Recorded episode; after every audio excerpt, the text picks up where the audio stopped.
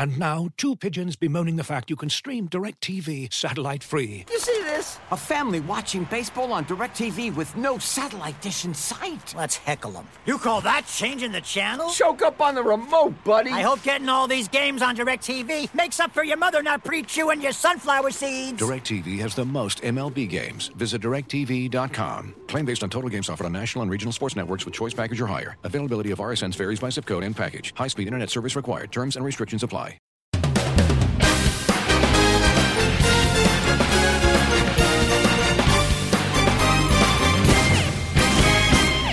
Welcome to the Audible. I'm Stewart Mandel, joined by Bruce Feldman. All right, Bruce. I, I had my month of basketball. I'm ready. I'm I'm back. I'm ready to focus on football from here on out. You don't want to talk women's hoops or anything like that? Well, you know, it might come up in one of the conversations that we're we've planned for today, but otherwise, it's spring football. You know, okay, not to go off topic right off the bat, but I may be the lone, or at least one of the minority of college basketball enthusiasts or NCAA tournament enthusiasts who my interest in the tournament peaks at the Elite Eight.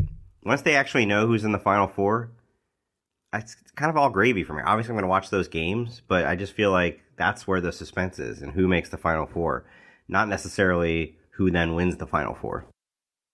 Yeah, I'm kind of with you. I mean, look, I thought there was great drama in those games that we had this past weekend, but you know what? It's almost also like for a lot of us, I think it's it's about the, bracket. Know, the bracket is the first weekend, and then I think Yeah. it starts. To, most people start to lose stuff. Uh, What I think has always been interesting about the tournament is I feel like the first week, if not even the second week, is really about some under the radar star. Unless you're a diehard college basketball person, everyone kind of discovers them. Like Sindarius Thornwell.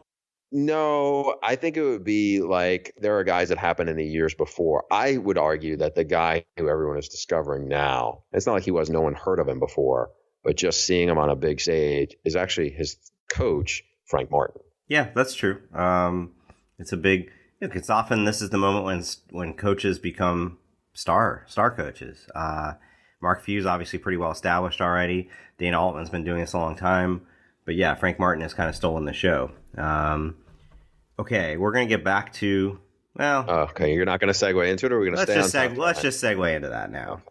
First of all, what a run that that school is on, and frankly, that state is. Do you realize that right now, over the last year, the state of South Carolina, they have the reigning baseball champion, Coastal Carolina, the reigning football champion in Clemson, and now South Carolina, the Gamecocks, have both the men's and women's teams in the Final Four. It's not like this is the the biggest state in the country. Uh, this is this is an amazing run for this state.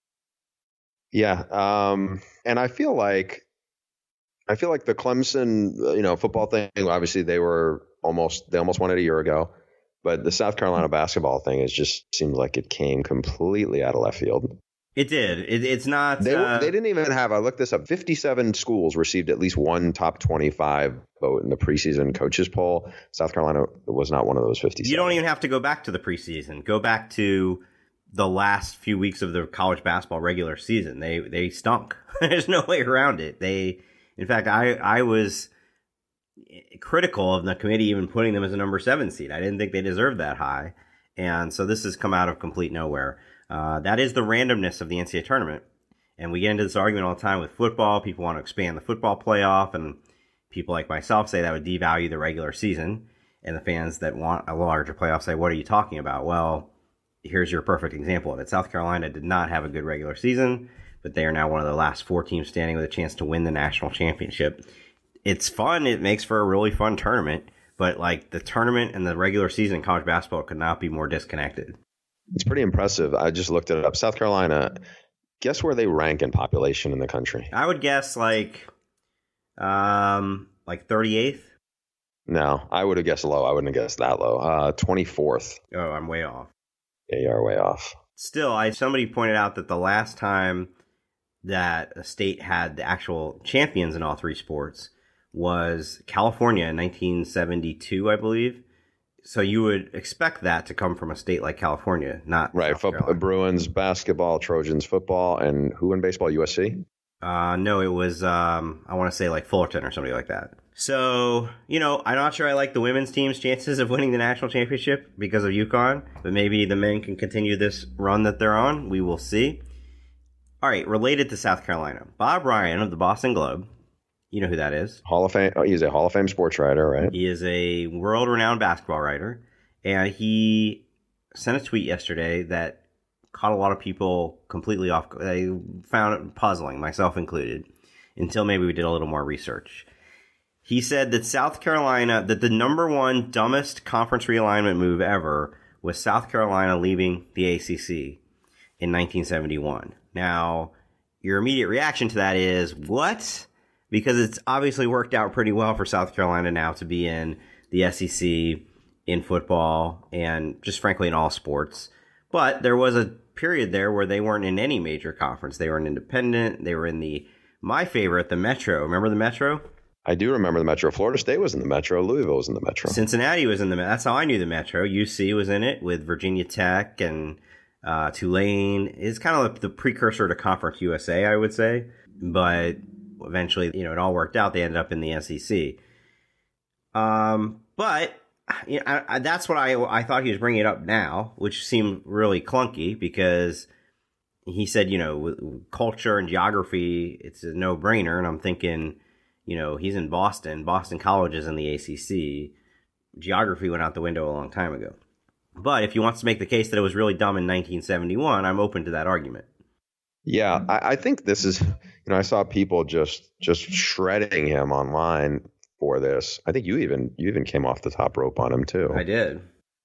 Um, hey, just before I get into the actual part of this, do you ever sit there and go, you know what? I don't follow this person. I don't know this person do I really need to weigh in on this? I'll let enough people go pick him apart or, you know, peck at him.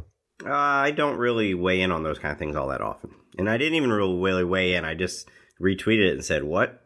I don't like when writers who don't cover college sports at all suddenly chime in with these grand college. I mean, even if we th- want to come to the agreement that it was one of the dumber moves, to say it was unquestionably the dumbest given some of the things we've seen in the last few years alone, seemed really out there.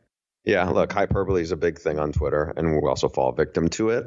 Uh, what I thought was interesting, so when you had told me, "Hey, I want to talk about this," I kind of, you know, looked around at the tweets and and as well as some of the other comments around there, and our friend John Feinstein, you know, had an interesting point in response to it, and obviously he's you know, as a big authority on the ACC and certainly on the ACC basketball. And he pointed out South Carolina left because of Freddie Solomon. Do you remember Freddie Solomon? That is before my time. Yeah, great player with the 49ers. Uh, played at, at Tampa, which is probably an interesting story in itself. Tampa football, once upon a time, had some very prominent guys. Uh, he was on one of the last big time teams they had. Paul Dietzel couldn't get him in. I think he meant couldn't get him in academically because they had a one six rule. And what's a one? What's a one six rule? I don't know what the one six rule GPA is. No, I, I honestly don't know. If it was one point six, I don't know what that was. Um, coach McGuire, that was the basketball coach Frank McGuire, showed me a letter he wrote to the board of trustees pleading with them not to leave the ACC. True story. I asked a uh, longtime older coach I know who is from that part of the country about if he knows something similar. And he taught Freddie Solomon grew up in South Carolina, was a huge recruit, and they could not get him. Now I said, so the SEC basically was a lot more lax on uh, admissions policies. And he said back then the ACC had the 800 rule. You needed to have a minimum of 800 on the SAT. He said he thought the SEC had some kind of a formula with GPA and SAT involved. But he also pointed out something that was pretty interesting. He said uh, that rule actually could have shifted the balance of, of North Carolina basketball as well, because the legendary Pete Maravich, his dad, Press, he, this person thought was the first coach in waiting, and this is going back, what, 40 plus years, uh, was expected to be the coach at NC State, only NC State couldn't get him in because of the 800 rule. So he ended up at LSU. So basically, South Carolina was a good basketball school at the time. And I think he's saying that if they had just stayed in the ACC, they could have been, you know, part of the North Carolina and eventually Duke. They weren't Duke yet at that point, really. Um, you know, they could have been part of that. They could have been part of that glorious time in the ACC. But look, I wasn't alive in 1971, so it's hard for me to put myself in the in that place. I now and today in 2017, and frankly, since I started following college sports, think of South Carolina primarily as a football school. They got a huge stadium. They fill it every week. Those fans are some of the most loyal fans in the country because South Carolina, frankly, wasn't very good for a long time. And they still filled that stadium. And it's a part of the country where football is king. And as we know, football drives realignment. So the fact that they're in the best, or what's considered the best football conference in the country, certainly a money making machine, is the best possible outcome that school could have had. Yes, it's worked out very well for them. You know, looking at some of the other tweets that Bob Ryan had, I think part of what was driving those tweets was also kind of lamenting a lot of his view, as you said. You know, he's a Hall of Fame uh, NBA basketball writer. A lot of his view is is through the prism of basketball. And I think one thing that realignment showed everybody who at least follows college athletics closely is football drives the bus. You may live in the Northeast, you may love the ACC, you may love what the Big East was but that wasn't bringing in the real money. That's football. And I think when we saw that, that changed it. And a lot of people didn't like it. I mean, he had subsequent tweets about, uh, you know, who should, you know, Penn State should still be, should be in the Big East. And this is like, you know, it's, it's wishful thinking. It's wishful thinking. I'm just, I'm not. You know, when, when, when Syracuse left the, for the ACC, people would ask Jim Boeheim, you know, uh, I mean, this is a guy whose whole coaching career was, in that part of the country playing against Georgetown, Villanova, etc. Aren't you upset about it? He said, well, you know, obviously I would have loved for Syracuse to stay in the in the old Big East, but that Big East doesn't exist anymore. So what you know, what choice did we have? It was staying in the you know, you can't romanticize it. You can't say like, oh, we we need to stay loyal and be in this part of the country if that conference was basically imploding at the time. And so the ACC was their best option. So the comeback that website that I know, you may not be familiar with, but they they they put some interesting content up. And our and uh, Kevin McGuire, I've been on his podcast. He listed the top in light of Bob Ryan's tweet, the top five worst college realignment decisions of all time. So I'm going to read them to you, and you'll tell me what you think. In his mind, the number one worst conference realignment decision was the Big Ten adding Rutgers and Maryland it was the worst from whose perspective? From the Big Certainly Ten not or from, from Rutgers' schools. No, I mean it's the best thing that could have happened to Rutgers. Is it the best Uh, thing that could have ever happened to Rutgers? Oh yeah, I don't mean, think it's the best thing that could have ever happened to Rutgers. Well, again, you got a you got a deal in. Uh, you're saying it was the worst thing could have happened competitively, but that school was drowning financially, and the Big Ten said, "Hey, why don't you come join the richest athletic conference in the country?" Yeah, how great is that going to be if they're constantly four and eight though? Because they can't get traction there.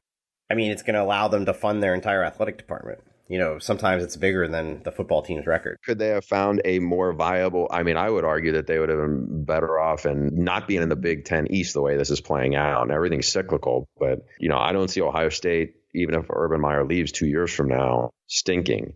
I don't see, you know, Michigan's never consistently going to be worse than Rutgers. You know, Penn State. I get the financial aspect of it, I do. But football, it's going to be really, really hard for Rutgers to ever get any momentum there, I think. And the difference in back in the day when Rutgers, when Schiano had Rutgers relevant, they had five non conference games and were in a much more manageable conference. Now they have three. I think it's going to be a real challenge to get them to consistently pass six wins.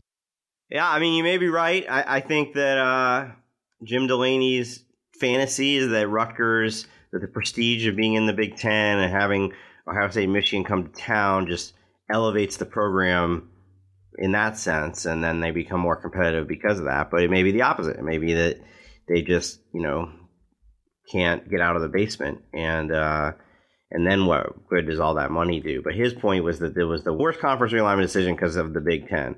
I will say the Big Ten's making money off this too by getting uh, the Big Ten network onto basic cable in the New York, New Jersey area. Okay, number two. Now I'm going to go ahead. I'm going to say this is my number one. Tulane leaves the SEC. Uh, Tulane, charter member of the SEC in 1933, but the school made the decision to leave the conference in 1964 because of fundamental difference in opinion regarding scholarship limits. Tulane and, and Georgia Tech, who joined the ACC, who left the SEC and joined the ACC, wanted scholarship. This is going to sound crazy. They were arguing for scholarship restrictions to be limited to 140 between football and basketball, but the rest of the SEC was not willing to place a cap. That seems like a pretty reasonable cap, 140 uh, between those sports. With that being the case, Tulane took off for football independence until the formation of Conference USA in 1996. I mean, needless to say, Tulane never recovered from leaving the SEC. No, I mean uh, that would have been my guess when you said the first ones because that's the one that you know kind of gets thrown out a bunch. So I can't disagree with that. Number three, I'm going to say this is a little bit of recency bias. I don't know that this is that big a deal. UMass joining the MAC in football, which they did uh, a few years ago, ended in 2015. Obviously, that did not go well, but that doesn't strike me as a particularly glaring one. Now he has Bob Ryan. Bob Ryan was close. South Carolina leaving the ACC is number four. And number five, the Big 12 dragging its feet and leading on any number of schools in the process. That would have been last year. Um, I feel like we're missing something here. Well, first of all, what was the rationale behind why South Carolina was four? Well, it mentions the dispute you talked about. Um, basically compares it to Tulane leaving the SEC, but that Tulane, that's unlike Tulane, South Carolina eventually landed on its feet. But yeah, I mean, two decades there where it was kind of stuck in purgatory. Um, you know, not playing big time football. The Metro is not. Uh, I don't want to sell it short. I mean, that was some. There were some good basketball teams in that conference. That was, Louisville was in that conference when Louisville was winning national championships under Denny Crum. So, you know, it wasn't uh, what you would consider to be a mid-major conference by any means. But, uh, but there was a period there where they were an independent. It's really hard to be an independent in basketball. I got to be honest. It's it's Oh, you know who was a really successful independent once upon a time? I'm almost positive they were an independent. And this is predates you. DePaul. I think there were a lot of those kind of schools that were independent. Xavier was an independent uh, at one point. I talked to them because I covered them this past weekend. I, we talked about that, but the problem was the NCAA tournament. I don't know when exactly the NCAA tournament changed its format, but at one point you could get into it as an independent as about the same way you could from another comp. But then when conference tournaments became the automatic qualifier, then you needed to be in a conference. So I feel like well, what's missing. Go ahead. It's cra- I was going to ask you, and this is kind of where I was going with this. And I, again, a lot of this had to do with Ray Meyer was a great coach. Then his son Joey took over. Um, but I remember growing up when DePaul was a was a powerhouse program. Um, Tommy Kleinschmidt. No, that's after. No, it's Mark Aguirre. Yeah, was like. I mean, they had some. They had some guys back in the seventies and eighties. Um, but what I wanted to ask you was that. So that's a program that has largely become irrelevant. I'm going to give you a DePaul nugget here in a second. That's going to blow your mind when you consider what you just said. Right? They were national power, Final Four caliber team, even into the '90s in you know, like I said, I love Tom Kleinschmidt. Love that era of DePaul basketball. So I read this story recently. and I just dug it up. The the, the city of Chicago. Well, that that's not accurate. DePaul is getting a new arena in the next couple of years, and it was partially publicly financed, and now people are really upset about that. And here's why. Do you want to know what DePaul averaged in basketball attendance? This is a Big East school. Four thousand people. 2,395 people at the Rosemont, the, the former Rosemont Horizon, now the. Uh, hey, when I was a student at Miami, I don't think they average more than that. I don't even think they it, average that much. But it gets more depressing. That's the average. And as you know, those numbers can be a bit inflated. First of all, they're now realizing how completely insane it was. The, the projections for how they would break even on the new arena, which is a 10,000 seat arena, is that they will average 9,500 fans a game. It seems like they're pretty far off from that. They weren't even good when Tom Kleinschmidt was there. They were an NCAA tournament team. I think they were in one time in four years, too. Well, you know, I'm sure they would kill to have that back now. Yeah, sorry. I, I, walked us down a road I never in a million years thought we'd go. so, to bring it back to the present day, we've had a lot of conference moves over the last 10 years or so, maybe a little bit longer if you want to go back to Miami joining the ACC. And none of them are in his article here. Uh, I mean, just among the recent moves, anybody off top of your head that you would say could possibly qualify for one of the worst decisions of all time? Uh, look, I know there's a lot of Miami fans that weren't thrilled about moving to the ACC. Yeah. Um, that it certainly helped other sports and it obviously helped college basketball. But I think if you have a good, you know, if you have a better coach, that makes a big difference too. Um, you know, I was sad to see like the WAC kind of fall apart the way it did. But I think one of the things that you get as you kind of sift through some of this stuff is sometimes the economic economic reality of a sport at a school most people don't know and you don't know drilling down deep about what's there unless you know somebody who actually coached at the school and dealt with it or dealt with the athletic directors and saw what the economic realities were. So I kind of am leery of going too far down the slope on this one. Yeah, I mean, pretty much every decision that you look back at, they was either made for stability reasons. Um, you know what I would have put in here actually? Now that I think about it, one of the dumbest decisions was the Big East, and I probably shouldn't say this because it worked out well for Fox but the Big East had a this is before the Big East imploded, had an offer on the table for a pretty nice deal with ESPN, and they turned it down thinking they could do better. And that immediately almost immediately led to the splintering of the conference and the basketball schools splitting off and you know now Cincinnati went from being in a eh, you know the best basketball conference to the American which is not a good basketball conference and you know can't can't get access to the BCS UConn as well so, I mean, that thing had terrible ramifications for the football schools.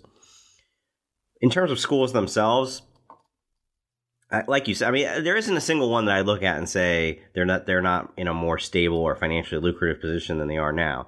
From a football perspective, I'm curious your thoughts on this. Do you think Nebraska will ever regret having moved to the Big Ten? Just pure, not financial, football.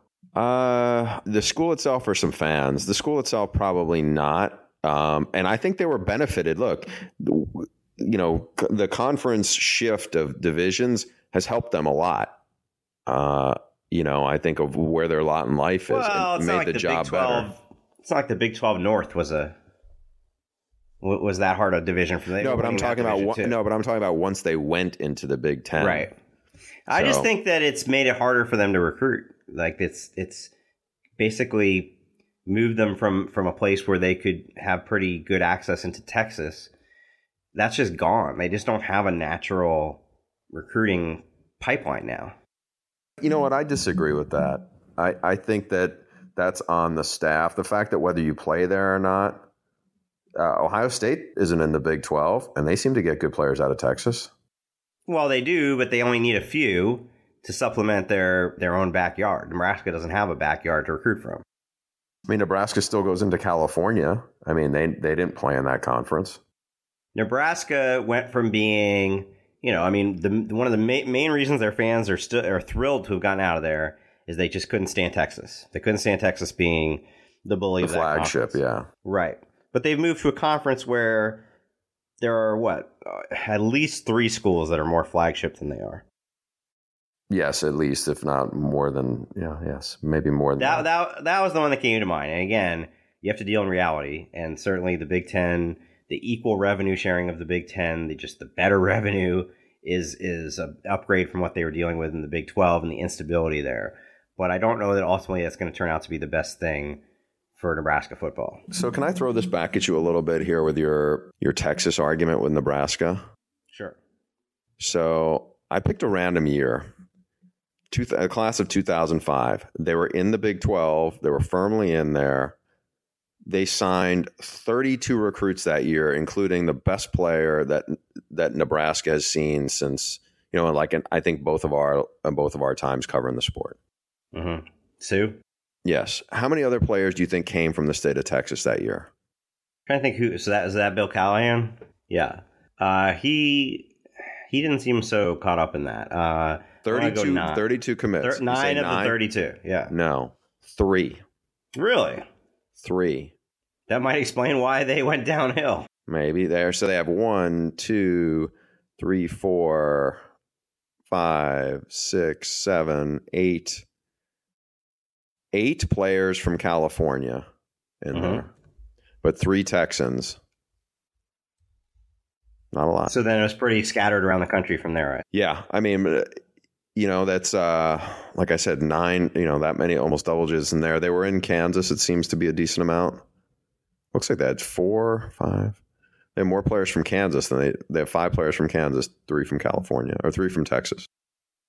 Okay, so let's fast forward to uh, 2017. Okay. And Mike Riley's. This would have been Mike Riley's first full class, right? Uh, no, second full second full class. We've got one, two, three from Texas, so that hasn't changed in your mind. And then one, two, three from California. Kind of all over the map here. We've got a Baton Rouge kid, a Miami kid, Austin, Texas, Columbia, Missouri, Florida. It's tough, man. They're they're stuck in the middle of the country and they have to recruit the whole country. By the way, I looked up 1999 Nebraska signed 19 players. According to this, none were from Texas. Hmm. So it sounds like I was just completely off.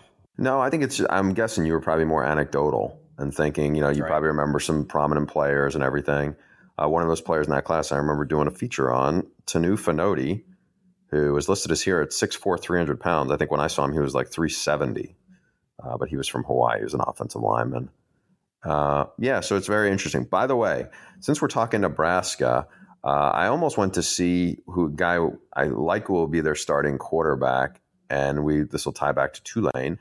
Tanner Lee, he's a transfer who was down in San Diego training last week, and there's pretty good buzz about him.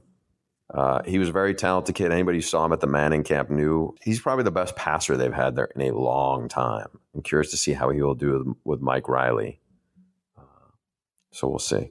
So I think we we exhausted the uh, conference realignment discussion. Let's turn our attention to Michigan State. Michigan State coming off a terrible football season, and now they've got a sexual assault scandal on their hands. And Mark Dantonio, in a strategy I'm not sure I would recommend, went complete into complete radio silence nearly the entire spring. They spring football games coming up this weekend, and only now for the first time did he address the media. Uh, this is Tuesday, so Tuesday morning, and well, take it from there because I know you saw it live. Yeah, um, you know, one of the things that has gone on there, and I, I do give him at least a nod for this. Uh, one of the things he said is he felt like talking about things like who's going to be the quarterback felt very trivial in the wake of the sexual assault investigation there. Three players have been uh, suspended in the in this, but he did not say uh, who they were. And there's other players who I guess were not going to be part of the spring game, so that's only going to add to probably the rumblings of who actually is involved. Um, you know, look, this is it's let's not kid ourselves. This does not come at a great time. This should never come at a good time, but you know, this team just went three and nine. And so that certainly adds to the to the pressure around there. There was a lot of rumblings, you know, not not far from from that school about how bad the the the dynamic was in the locker room of leadership last year, and there was a lot of uh, rifts supposedly coming out of there. So that adds to it. But um, and Dantonio was blunt about it. He said, "Look, I make." Uh, I don't think there's any question that the investigation has had a big impact on their program. And he also said he had he had really didn't know when this was going to be wrapped up. So there's a lot of stuff going on. You know, I, I think there's a lot of questions about how long he'll be back there too. On top of it, so the part I watched made me think, gosh, man, how did things, how quickly things changed? You go back to the season before last, they made the college football playoff, and he was just on a phenomenal run of 11 win seasons and Big Ten titles and just you know, you couldn't a coach couldn't be on more firm ground than that. And boy, has it turned in a year between the terrible season on the field and now this sexual assault issue. Now, I will say it was the opposite of the Art Briles school of duck and run. It was, you know, somebody actually tried to turn the uh, topic to football. Hey, can you tell us about what's been going on in practice? And he said, actually, no, I'm not going to because that would trivialize the. Ma-. I mean, he he he flat out kept saying it's this is extremely serious and i don't want to trivialize it by talking about our quarterback competition honestly i think that's the right approach from there uh, there's a couple other issues that are involved there too. Curtis blackwell who's uh, the uh, i think his title is the director of, of advancement and performance. He was also suspended uh, and, and the school has just called it several allegations. Dantonio didn't get into that about whether blackwell's suspension was connected to this. So there's a lot of stuff going on there. Dantonio also said there are other players that are currently Right. suspended but not related to this, which just causes even more right. That's speculation. you know, people are going to go watch the spring game and go, okay, well, this guy's not out there. It's like I hate to say it, but for a lot of people, there's going to be some guilt for some things that maybe aren't connected to the sexual assault scandal, or at least some uh, innuendo there. That's, that's certainly not a good thing for them either. So, what can he do to? And obviously, it's hard to say this without knowing what the results of this investigation will be and what it, how it reflects on the program. But what does he do to dig out of this hole? You know, look, I, I think the most important thing he can do is let the investigation run its course, which just sounds like, you know, it's above his head, which I think is the right thing. And then you have to hope that the that the quote unquote culture that you have in your locker room is strong enough and you have good enough leadership to build back up because again, they're you know, this isn't a team coming out of like an 8 and 4. They were they were really awful last year and they're losing some of their most talented players to the NFL. You know, their most talented players, the defensive lineman, Malik McDowell, he's moving on. Now, it doesn't mean they don't have some good young players in there, but uh, think about the landscape of how much the landscape of the Big Ten has changed in the last two years. Again, I look at Penn State. Penn State just won the won the conference. Penn State is built to get a lot better than they were and should be more talented next year than they certainly were last year.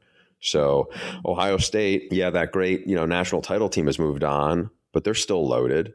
Michigan is going to lose a bunch of seniors, but there's, you know, he's recruited well and there's still a lot of players there. So, you know, all of a sudden now Michigan State, which was battling with Ohio State for the top spot in that division, now they're trying to push past Maryland again to be the number four team in that side. Crazy. It's just crazy how quickly this turns.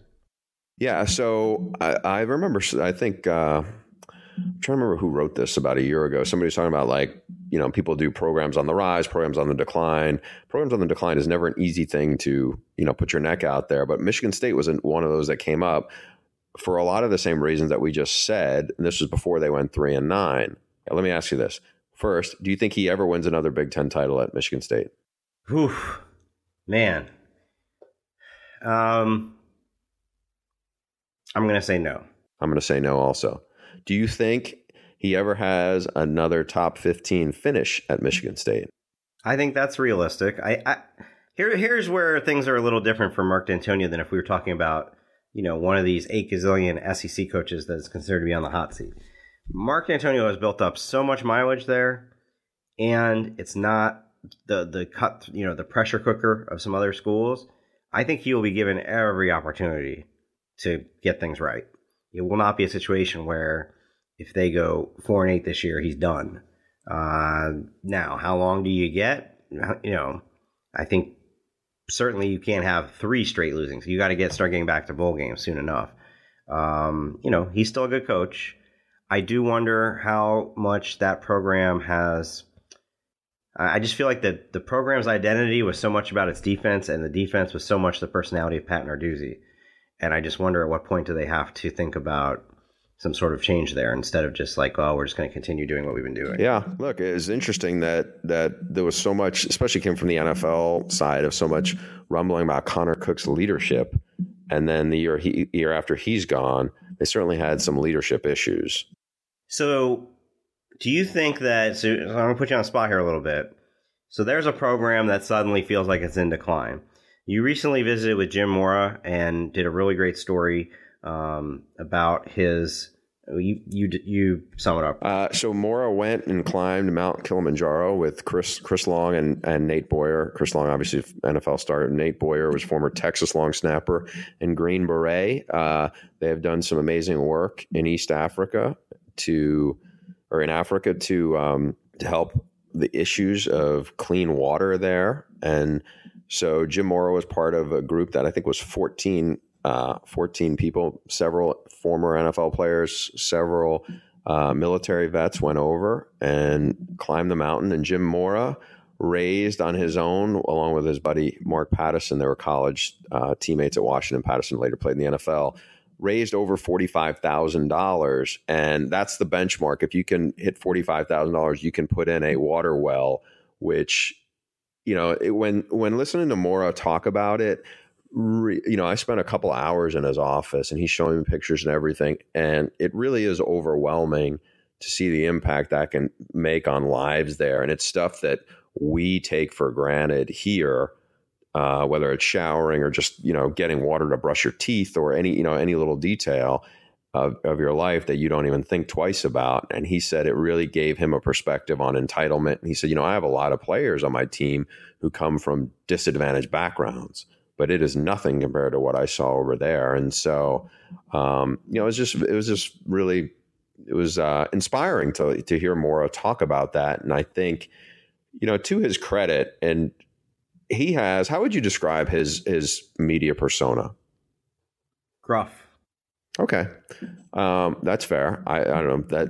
I think even he would probably admit it's not always the been the best as how he would like it, but I think that's fair. I could say you know prickly would have been another word, but um, you know I know this because of Brandon Huffman, who we've had on the podcast. You know, really good recruiting reporter for Scout.com, whose daughter was was battling cancer. Jim Mora raised close to 150 grand for Avery, his daughter um, I mean, that's going way above and beyond just doing, you know, doing something good.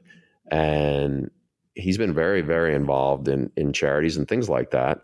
It's not to say other coaches don't do a lot of great work too, but you know, I think for you know that was this is just more really good stuff that he's done. But I think the challenge is just, you know, hey, they're coming out of a four and eight year, and ultimately, that's what people are going to judge you by. I mean, you're the you're hired as a football coach.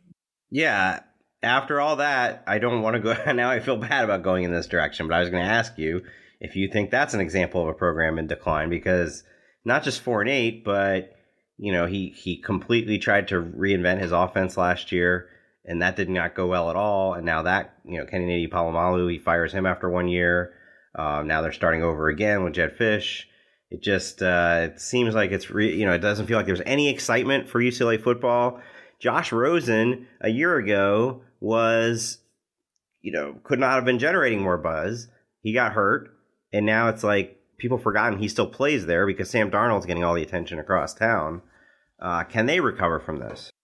I think they can. I mean, just from looking at some of the personnel they have, I mean, you do realize they they were the ones who signed the number one recruit in the country this past year.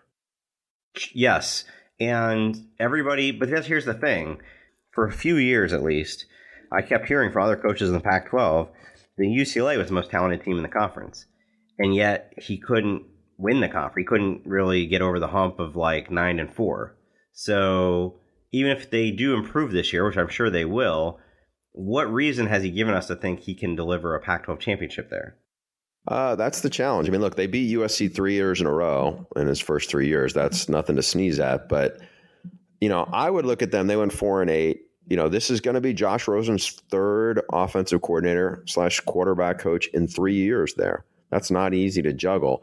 Um, you know, I still think they're going to be a really good team. I think they're the second best team in the Pac 12 South behind USC, but I could see them. I think they'll win at least eight games. I think Jedd Fisch is a, is a, is a better fit for this offense. Uh, they, they reshuffled a lot. I mean, new O line coach, new running backs coach, new receiver coach. I mean, that's a lot of change. Tom Bradley, you know, longtime Penn State guy, is still there running the defense. You know, even though they lost Eddie Vanderdoes and Takk McKinley, you know, Jaelan Phillips is the number one recruit I was talking about. He's already there. He's almost 6'6, 270. They expect big things from him. I think they'll still be really good up front.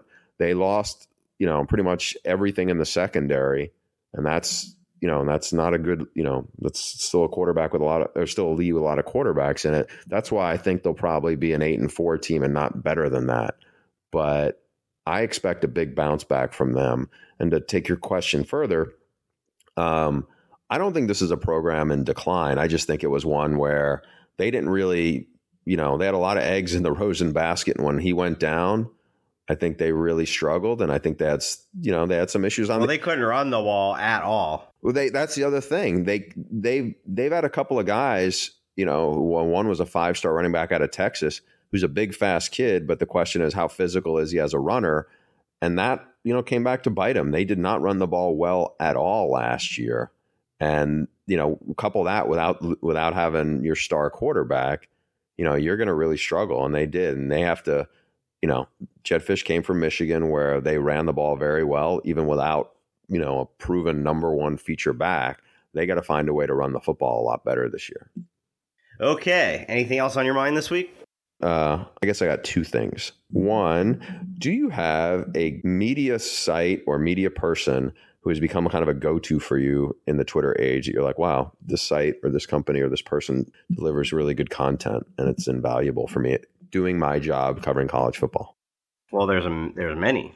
Um, one that kind of, when I say under the radar, one that I think you probably has come up in the Twitter age. Let's put it that way. I really like what uh, CoachingSearch.com is doing, which, by the way, is not what it was originally uh, doing, which was covering coaching searches. Yeah, Chris Vannini is the guy behind it now, and he. Yeah, he just must watch every press conference in the country and listen to every radio interview. He listens to our podcast, and you know, gives you like highlights of the best things you wouldn't have otherwise. There's no way you would have heard this quote or seen this interview, and um, you know, uh, just spanning the entire country. And so a lot of that, if you're talking about Twitter, I certainly wouldn't have known wouldn't have known about that without Twitter. Yeah, mine. The reason why I kind of came up to this was Eleven Warriors, the Ohio State site, which is I guess an independent site. Mm-hmm. Um, I'm going to Columbus next week, and just uh, it's pretty much one stop shopping to like get up to speed on things you may have missed at a press conference or things that just would be below the radar. It's easy to find and very accessible. So, um, and again, that's something that I think I'm not sh- I'm not sure I probably would have found as easily outside of the social media age. Right. Okay. What's the other thing? The other thing is the coach who was under 500 last year, who you think can be a big star and have a breakout season kind of like a not Frank Martin. I know had a good you know good record last year, but is there a who would you would you say would be the Frank Martin potentially of, of the college football season this year? How am I supposed to come up with that off the top of my head? This this is the kind of things we're paying you a lot of money for. Okay, well, do you have an answer? Uh, you know the the guy I'm most curious about to see what he one of the guys I'm very curious to see what he does, and it's in a really tough uphill climb job. Is Dino Babers at Syracuse? I feel like I mean I I already went out on a complete limb with Dino Babers. I already made it clear just how much I think he's going to break out this year. Uh, anyone else come to mind? So this is somebody who was under 500 last year. Yes, that that would be my standard for it. Um, you know who you could say? Dan Mullen was under 500 last year. Okay, you could say him. Um, I, he's got another uh, exciting quarterback there who who uh, ran, I believe, for the third most yards of any uh, SEC quarterback. Yes, if college football fans are still playing that fantasy game that we were, you know, signed up for a couple of years ago, go with Nick Fitzgerald. He'll probably bring in a lot of points. Uh, you know, was one I would say, and he was under 500 last year. David Cutcliffe, Charlie Strong. Yeah, well, that's uh, you know, that's a that's that's that's cheating. That's cheating. he literally gets an entirely new roster, one that won 11 games last year. I think that Bronco Mendenhall in Virginia will be a lot better. I don't know if they're going to go from 2 and 10 to above 500, but I certainly think they're going to be a lot better. That would be one to keep an eye on. It's funny as I'm looking at this, a lot of the coaches that finished under 500 last year are guys we already know what they can do. Gary Patterson finished under 500 last year. Um, like you said, Charlie Strong did. David Cutcliffe did. As we talked about, Mark Dantonio did. Brian Kelly. Jim Mora, did. Jim, Jim Mora, did. did. So Yes. You know, it frankly aren't a lot of guys that fit the profile you're looking for of like they haven't done much yet. They're just getting started. Now, if we comb down into the group of five conferences, we might find somebody. Hey, you could say Gary Anderson. Gary Anderson, sure. Again, Gary Anderson won, I believe, 10 games in one season at Wisconsin. Yeah. Wisconsin, yeah. Now, Frank Martin had success at Kansas State. He'd been to an Elite Eight at Kansas State. Yeah. Yeah, lots of Kansas State former basketball guys having a lot of success at other schools. That's correct. Uh, what's the stat? Five of the last seven. See, I think it's five of the last seven. Yeah. Kansas State basketball coaches went to a Final Four somewhere else. Well, I think we have to give credit to Bill Snyder. It's osmosis. All right. As always, you can send emails, which we will answer on our next podcast, to theaudiblepod at gmail.com. And as always, if you enjoy the Audible, please subscribe on iTunes, Stitcher, or your favorite podcast app. I'm going to add in one more thing here. There's I've been listening to some of my favorite podcasts I listen to. There's some sort of organized campaign going on. We are not part of it, but I like the idea, so I'm just going to use it anyway. There's a campaign out there this month for basically podcast awareness. So if you know people in your life who you think don't listen to podcasts currently or maybe don't know about many podcasts, you should tell them about this podcast. Uh, the more people that, that get into it, and if they don't even understand the basics of podcasting, like how to download an episode, show them how to do it. I think it's a good idea. I think you know, more people uh, that listen to podcasts, the better. It's still a relatively small percentage of the population. So that's our contribution to this campaign that, frankly, I don't even know who started it, but I know I've been hearing it a lot lately. Thanks for listening. We'll see you next time.